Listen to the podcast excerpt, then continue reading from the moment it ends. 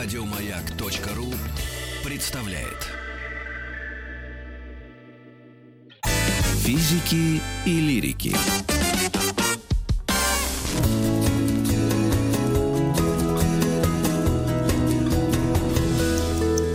Сто минут по О стилях архитектуры. Да, товарищи.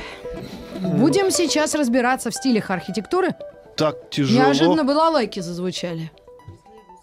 А, А, вот, а Светлана вот- Юрьевна сразу русская, значит балалайки. балалайки. Нет, давайте бороться с стереотипами, Да, выключаем. поставь лучше нам красную икру и это и матрешку. Да. Истоки европейской архитектуры, древнерусское зодчество в кон- контексте европейских стилей. У нас в гостях Ксения Смирнова, заместитель директора Музея архитектуры по просветительской деятельности. Ксения, приветствуем вас. Добрый день. И, может, чуть-чуть поближе к микрофону. Просто мы часто с Александром Борисовичем э, говорим о каких-то темах и посвящаем им 100 минут. Но если о ядерной энергетике, о детских болезнях мы начали э, понимать хоть что-то и в них разбираться, то в Да, ядерной архитектуре... энергетике что-то начала понимать. Ну, Ну-ка, это был тонкий юмор. То а в архитектуре мы не понимаем. Мы понимаем красиво, некрасиво.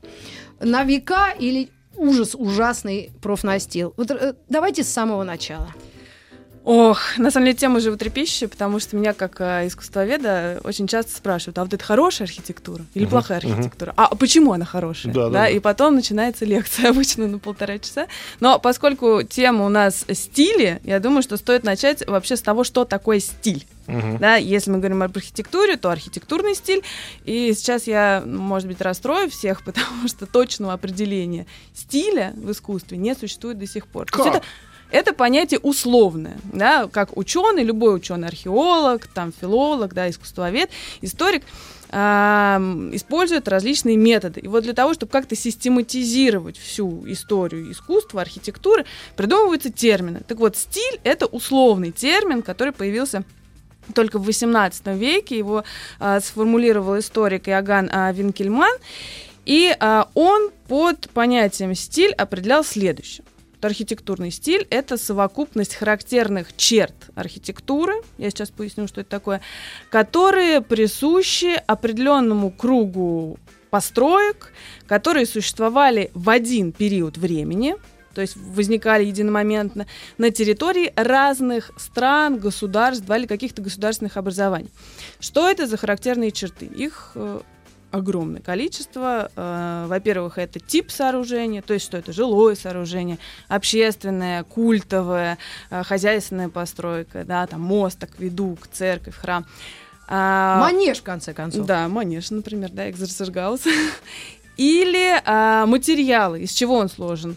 Из кирпича, из плинфа, из белого камня или из железобетона, стекла, пластика, дерева, чего угодно. Боже.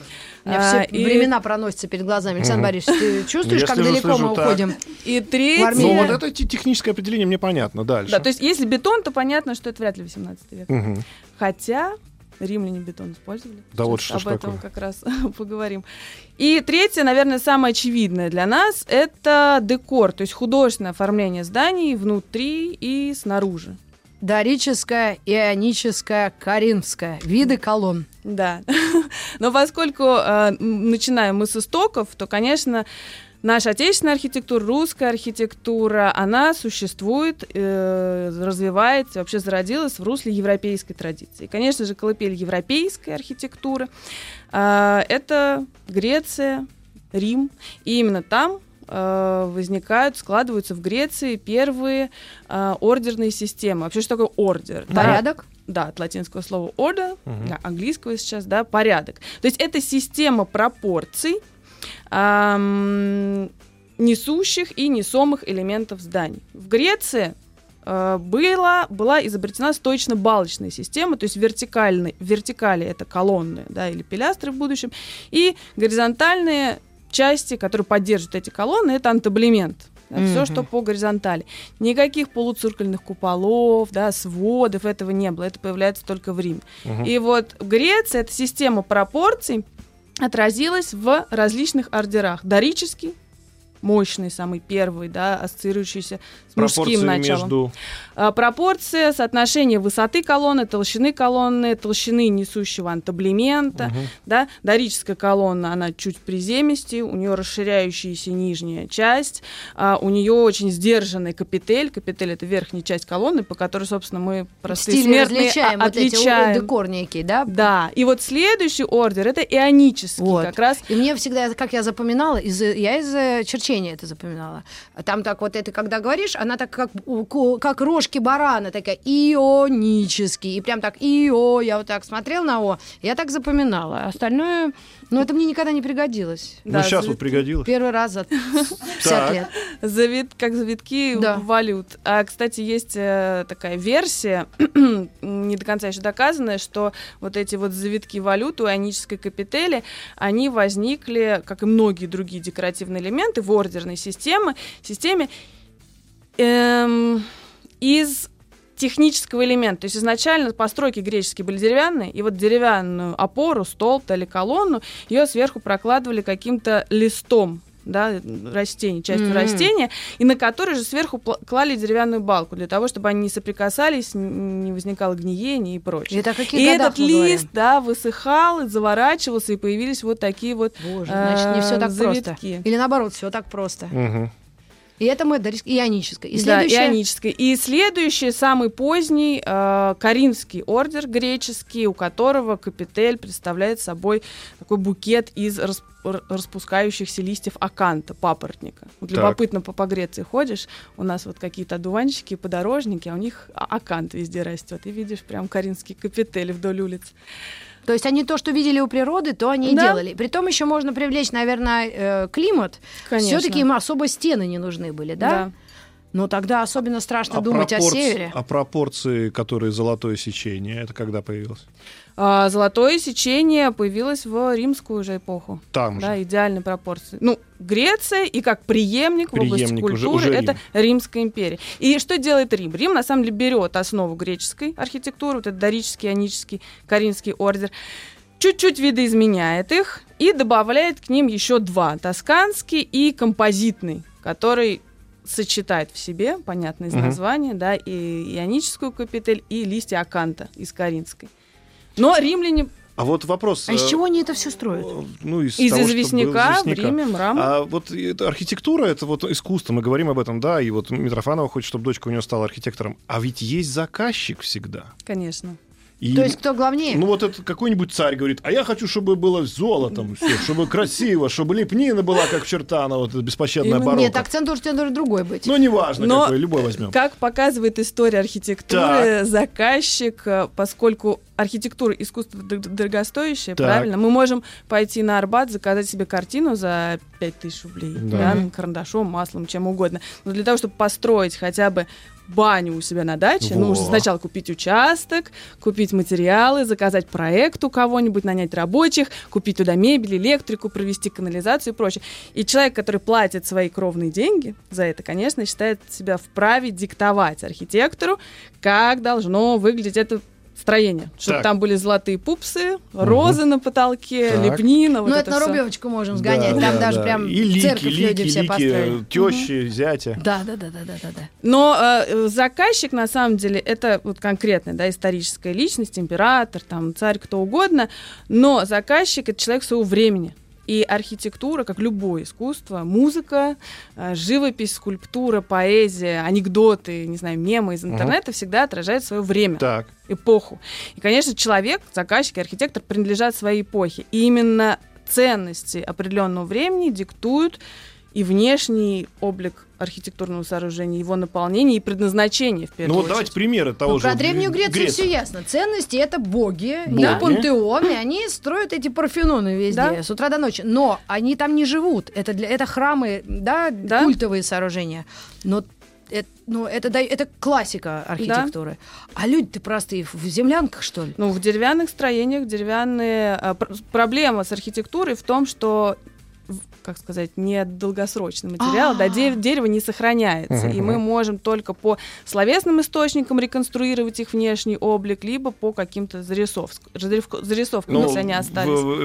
времен тех лет, да, вот, соответственно, кто там им правил э, в данный Да. момент императоры, они вот так видели, им так нравилось. Да? То есть они не говорили, сделайте мне что-нибудь посовременнее, там, уберите излишества. Они, они просто жили этим излишеством, им это было хорошо. э, Одни пирамиды Соответственно, получается, что это вкусы, э, ну, вкусы кого? Это вкусы все-таки императоров или это вкусы времени? И функци- функционал. Вкусы времени, а, функционал, в том числе, если мы говорим о Риме, то в Риме получа- появляются у нас акведуки, виадуки, да, Так. система канализации. Так. Как только была придумана и изобретена канализация, появляются термы, да, огромные вот Бани. термы Каракалы, да, в Риме просто колоссальный по размеру, наверное, как вот современные торговые центры, в которых было все, начиная от спортзала, заканчивая библиотеками, шахматами и прочим. И поскольку появляется новая функция, да, доступа воды пресной, холодной, горячей, любой, то возникает и архитектурное оформление. вот Там ребята же собрались на, Мозаика, все на Да, рубеже, конечно, на рубеже вот э, этих э, тысячелетий же, точнее, э- эры нашей, ребята собрались и, по-моему, за 7 лет построили, да, Колизей. Мгм. Это тоже было какое-то, ну, задание, Ну, да? функционал. Безусловно. Функционал. То есть мы не Хлеба просто... и зрелищ. Хлеба зрелищ. Надо построить стадион, где будут одни других резать, а третьи будут смотреть. И э, любопытно, что вот этот функционал Колизея, раз вы про него вспомнили, а, на что вообще похож Колизей? Современные На цирк. А, да, то театр. есть греческий театр это половина, да, Колизея, а, А. Колизей это замкнутое овальное сооружение, и нынешний театр это такой же амфитеатр греческий, который спускается к арене центральной или цирке. Мгм. Да, это все то же самое, что происходит и в театрах, и в цирках, такое же зрелище. И там надо было, чтобы в каждой вот этой арке, или как это называется, стояло по, по богу, потому что у нас богов много, надо, чтобы все, Безусловно. все разместились. Да. Да, и амфитеатр как раз для того, чтобы публика садилась. Конечно же, размещение публики, причем в первых рядах были более дорогие мраморные кресла, на которых даже вырезали имена людей, для которых они предназначались, такая вип, вип-ложа. А дальше ряда, ряды для более бедных э, слоев населения, и сзади уже галерка, где люди, археологи вот рассказывают, что в Колизее в том же находили огромное количество каких-то косточек, э, куриных, рыбных, игральные кости. То есть люди приходили туда, ели там, играли в кости, что-то чем-то своим занимались и И краем глаза 2000 лет наблюдали назад примерно. да, за тем, что там происходит. Это- да. а потом только придумали делать отдельно буфет, отдельно театр. Значит, история архитектуры ведется как раз с тех э, пор, когда могут датировать э, эти каменные сооружения, которые дошли до нашей эры, и, соответственно, как-то в этом ориентироваться. Да, и давать конечно. название стилям этим. И это все в 18 веке Да, ребята но, начали кстати, делать. если мы говорим о стилях, вот термин стиль, да, первый эм, европейский стиль, это у нас романика. То есть все, о чем мы сейчас говорили, Греция, Рим, это просто архитектура Древней Греции, которая делится на разные периоды, период республики, Труску и прочее. Но отдельного Риме- названия нет. Нет. Как стиль. Нет, то есть не- неправильно с, научной точ- с научной точки зрения говорить, что это стиль Римской империи. М. Нет. Ну, хорошо, если мы чуть-чуть его затронули и коснулись, если кто-то сейчас захочет сделать в стиле вот этом роман, э, романики, то есть такого Колизей даже нету... На шестисотках Колизей. А, кстати, вот э, в развлекательном парке, по-моему, у нас где-то в, в Москве или современный строится развлекательный детский парк, и там будут какие-то реконструкции, по-моему, памятников архитектуры. Нет, это современная архитектура, которая воспроизводит Мгм, черты мгм. там, Покровского собора, Колизея, форума Августа, что угодно. Ну, если мы с этим временем чуть-чуть э, его- до него дотронулись, что идет дальше? На Просто- Русь святую пойдем, может, древне- древнерусская. Что у нас тут Конечно. в это время? Но сначала стоит э, сказать, что в Риме-то нового появилось, что у нас в Руси Да. в итоге используется Так. и по сей день. Это цилиндрические своды, да, полуциркульные, а, Для и это купола. церквей. Купола. Да, потому ну, что, например, Потому пантеон. что купола это потому что христианство. Нет? А, нет, в Римской империи нет. Пантеон, а у храм нас? всех богов. У нас, сейчас расскажу, Давайте. как происходит. Э, Почему купола? Потому что бетон. То есть римляне изобретают бетон, вот эту вот связующую клейкую массу, при помощи которой они скрепляют каменные блоки. Так. Если в Греции все это было просто под своим весом, тяжестью крепилось, то в Риме уже появляется бетон. Потом, как вы помните, да, Римская империя делится, возникает у нас Восточная Римская империя, Византия. Мгм. Так вот, все традиции Рима А в Риме появляется огромное количество новых сооружений. Мы вспомнили вот амфитеатр, а еще триумфальные арки, триумфальные колонны, то есть сооружения уже совершенно нового Фиксирующие победы. толка, какие-то, да, мемориальные э, объекты, То есть не которые функциональные, но памятные. да. Да, увековечивающий память о конкретных исторических походах, событиях, присоединениях новых земель и прочего. Так вот, все эти навыки, традиции, конечно же, передаются в Византию, но я думаю, что Софию Константинопольскую все себе представляют, да, с колоссальным. Но я так и не Куполом. доехала. Ты был там в Стамбуле? Ну, Надо, в надо. Стамбуле. Так. И, конечно, с э, христианства начинается переосмысление этих форм архитектурных. Вот купол, например, конечно. Его в Византии начинают сооружать над центральной частью храма, который, в свою очередь, обретает форму креста. А купол у них же на Пантеоне еще был в да, Риме. в Риме, да. То есть это первый был купол. Ну, это самый, так скажем, известный, самый большой по диаметру. И самый С старый. дырочкой да, внутри. Да, да, с В- по окулюсом. А окулюс для чего? Чтобы свет поступал? Да. Боже, Свет я когда туда зашла, я думала, я, я постигла истину. Да, так так и есть, так все так делают. Но вода туда заливается или в что Риме. там? Ну, там так Там редко редкий, да-да-да, точно, бывает точно. дождь. Значит, купол научились просто делать. То есть, опять, вот это про, то, про что, что я говорил. Технологии всегда идут впереди искусства. Искусство потом их использует. И, собственно, потом они говорят, ах, вот мы музыку написали на компьютере. Так сначала компьютер придумали, а потом мы музыку не написали. на Да, нем. он все спорит физики и лирики. Ну, так Тогда- получается, что у нас появился много материала, появилась купола. И эта купольность проследовала куда? Да, в Византийскую империю, в византийскую архитектуру, где сложился крестово-купольный тип храма. То есть в плане здание обретает форму креста, как э, символ христианства, Мгм. да, и центральная часть пересечения двух рукавов креста — это купол, да, если в Византии большая часть построек это однокупольные а, церкви, то потом эта традиция переходит на Русь, да, Мгм. первая известная нам в стране десятинная церковь, но она, к сожалению, не сохранилась В Киеве. в Киеве. Да, и знаменитая самая постройка, которую, я думаю, все себе представят, это София Киевская. Так, да. Лавра. Нет? Нет, София Киевская в Киеве, сам, Так. сам Софийский собор. Огромная постройка, сложенная, скорее всего, византийскими мастерами, да, которые сюда приехали на заработки. По обмену опытом, да. Да, ну, не по обмену, а скорее просто передать его кому-то, потому что в обмен взять э, нечего было. Используется византийская технология кладки, плинфа, такие тоненькие, плоские кирпичики, которые кладутся по византийским технологиям. И любопытно, кстати, что и Десятинная церковь, и София Киевская изначально не были оштукатурены и покрашены. То есть, То есть э, это все было выложено да, из все было из тоненьких кирпичиков А плинфа. насколько тоненькие? Ну, Ну, такого. примерно сантиметра Три. 3. Три, Да, четыре. 3-4 А я сантиметра. десятинную церковь видел, ну, в смысле, остатки ее. Да, фундамент. А это материал какой?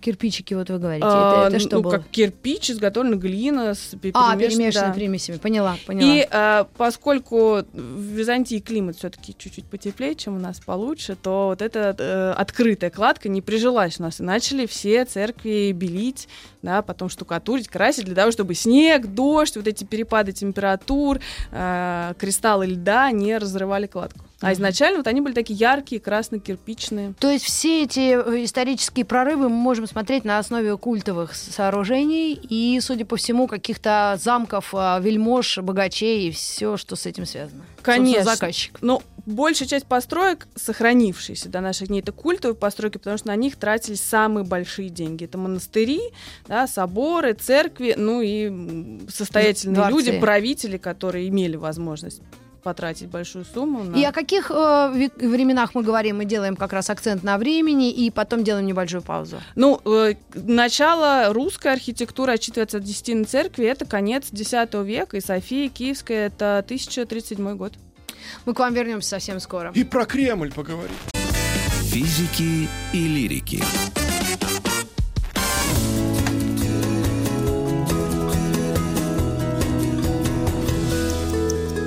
Сто минут по... О стилях архитектуры 100 минут и Ксения Смирнова в гостях, заместитель директора Музея архитектуры и просветительской деятельности. Просвещает нас Ксения. Мы добрались практически уже до чего? Мы добрались до того, что Десятинная церковь была построена, купола уже, ага, уже мы умеем делать.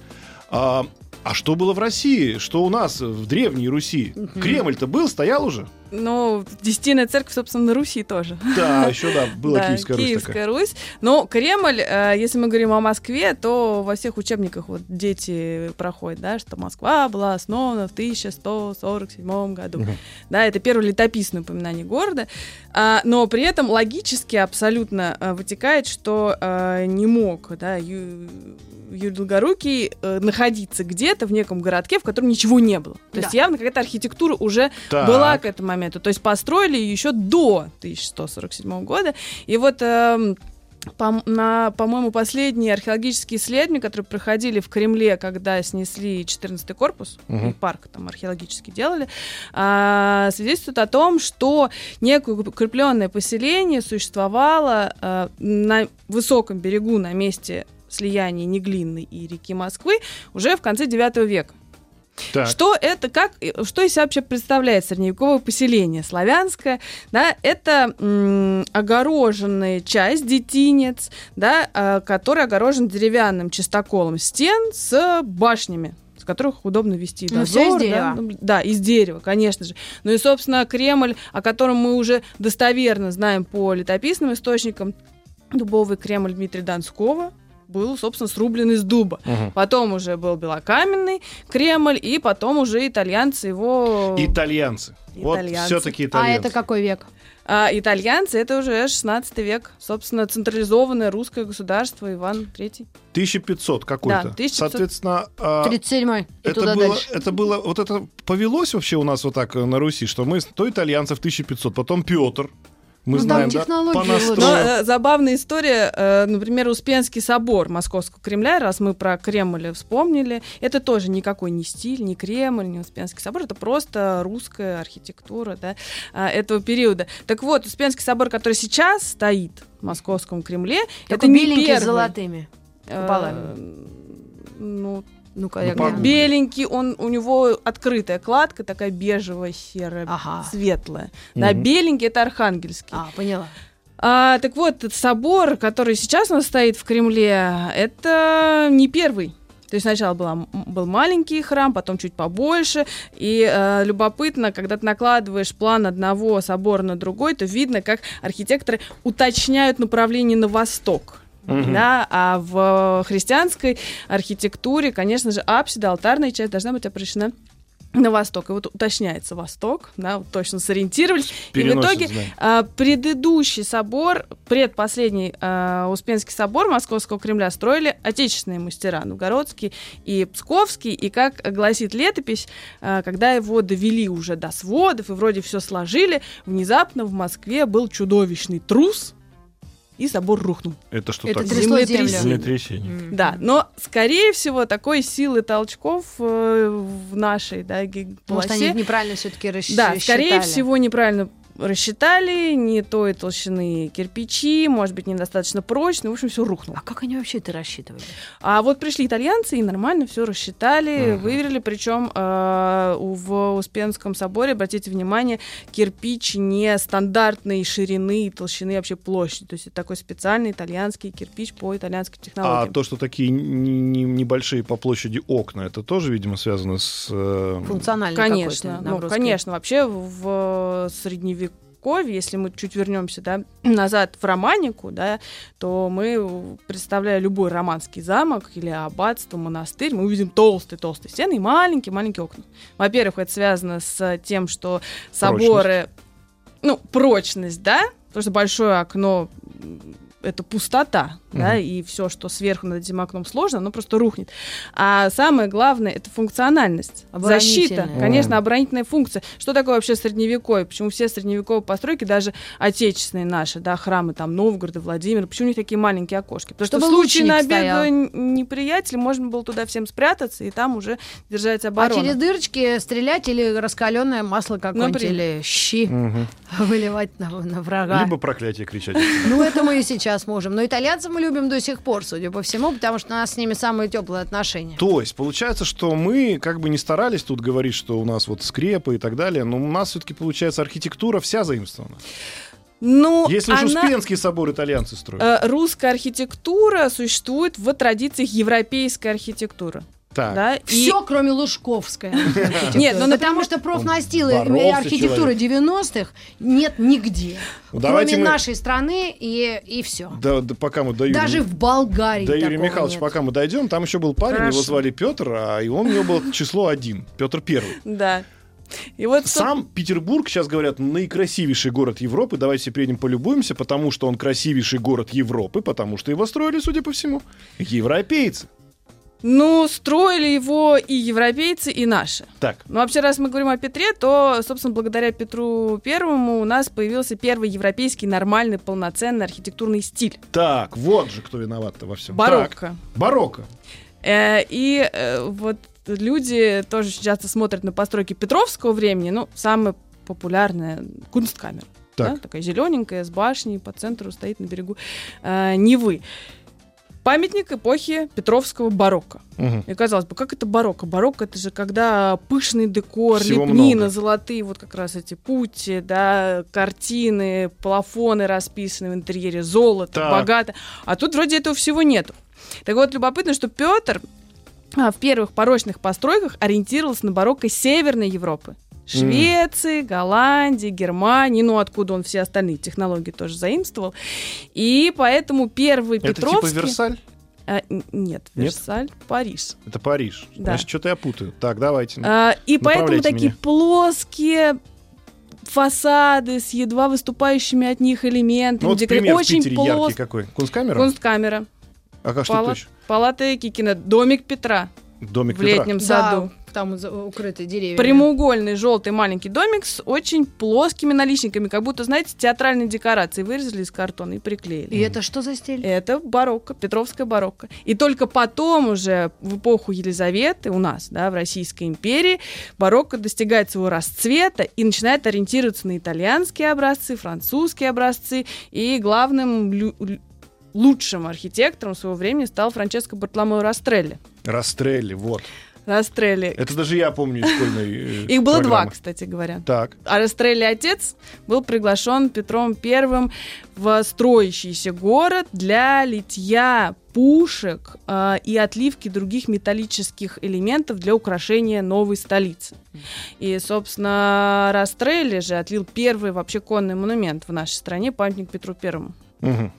А, и его сын, Франческо Бартоломо Растрелли, стал архитектором. Вот отстраивал Зимний дворец, да, Екатерининский дворец в Царском селе, а, все лучшие памятники высокого барокко.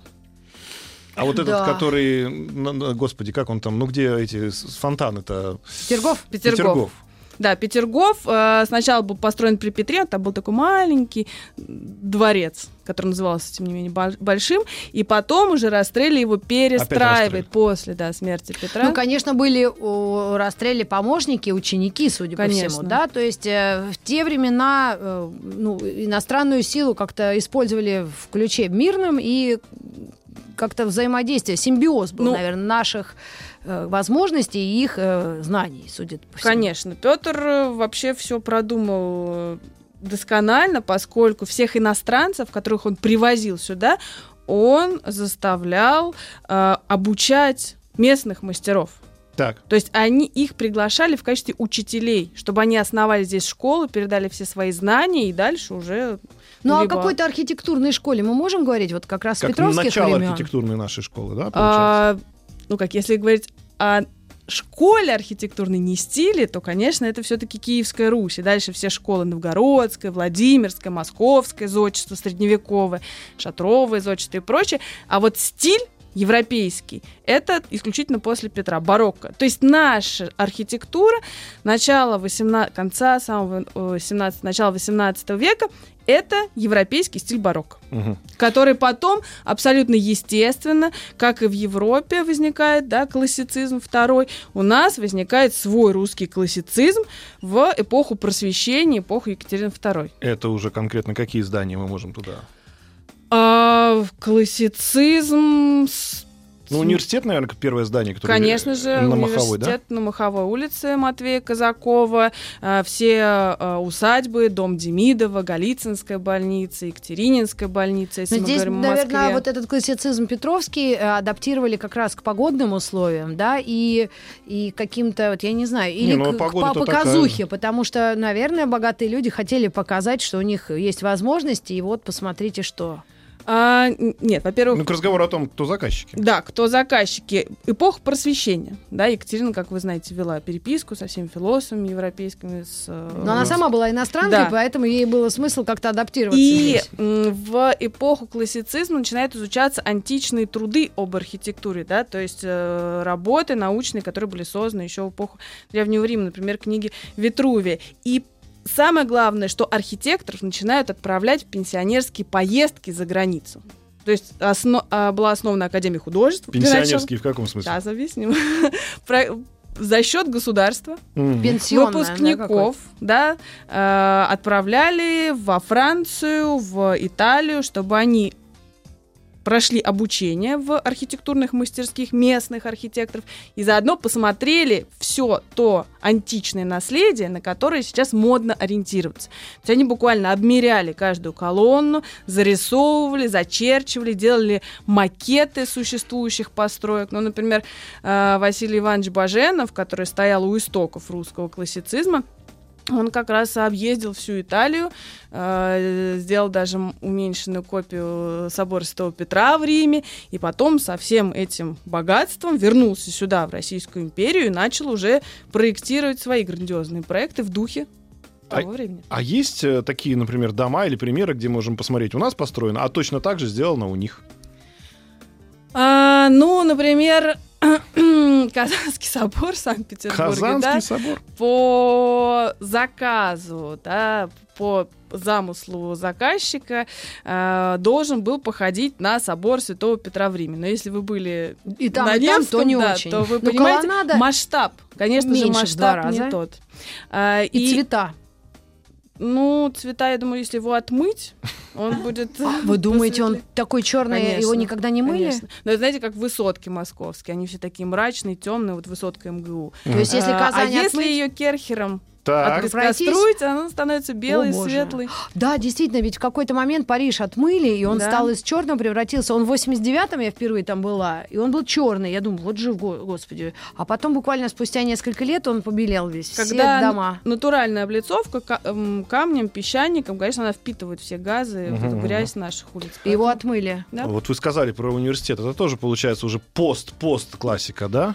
Елизавета. Э, Не, ну уже- Нет, значит, нет, мы ну, я говорю, университет я говорю, я сказали про, я говорю про советский уже университет. Боже, вот эти высотки. Высотки наши. Ну, это ты же перепрыгнул. Чем ближе к нашему времени, тем сложнее с э, понятиями стиля. После э, классицизма второй половины XVIII века э, у нас проявляется ампир, связанный с Отечественной войной 12, 1812 года. И А поэтому какие основные признаки ампира? ампир это архитектурный стиль, тесно связанный с поздним классицизмом, в, кото- в постройках которого увековечивается военный триумф, победа. К вам вернемся.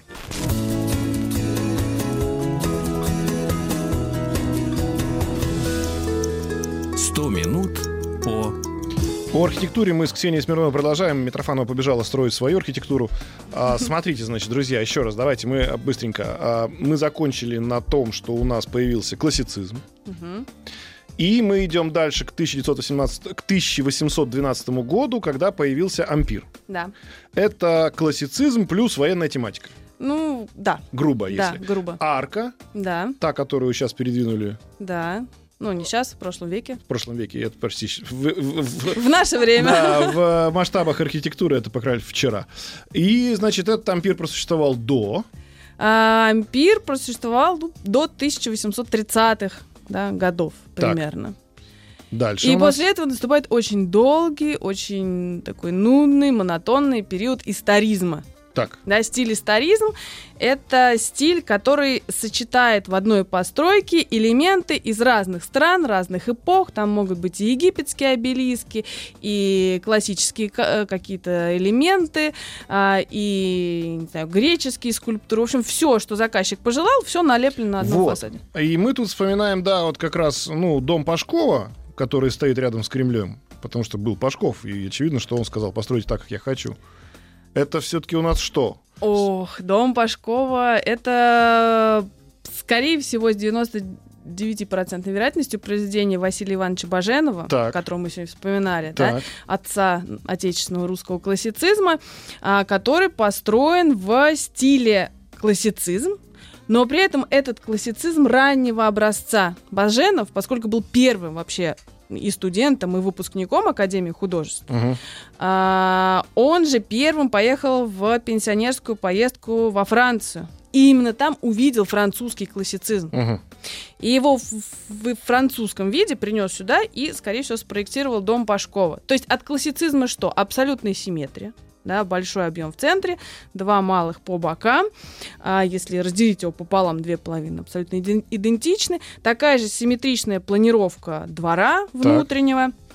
А, но при этом он не настолько строгий, как, например, более поздний классицизм московский, та же, допустим, Голицынская больница.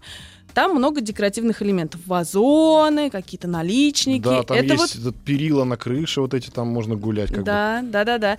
И это именно французская ветвь классицизма, который более декоративный, чем русский. Мгм.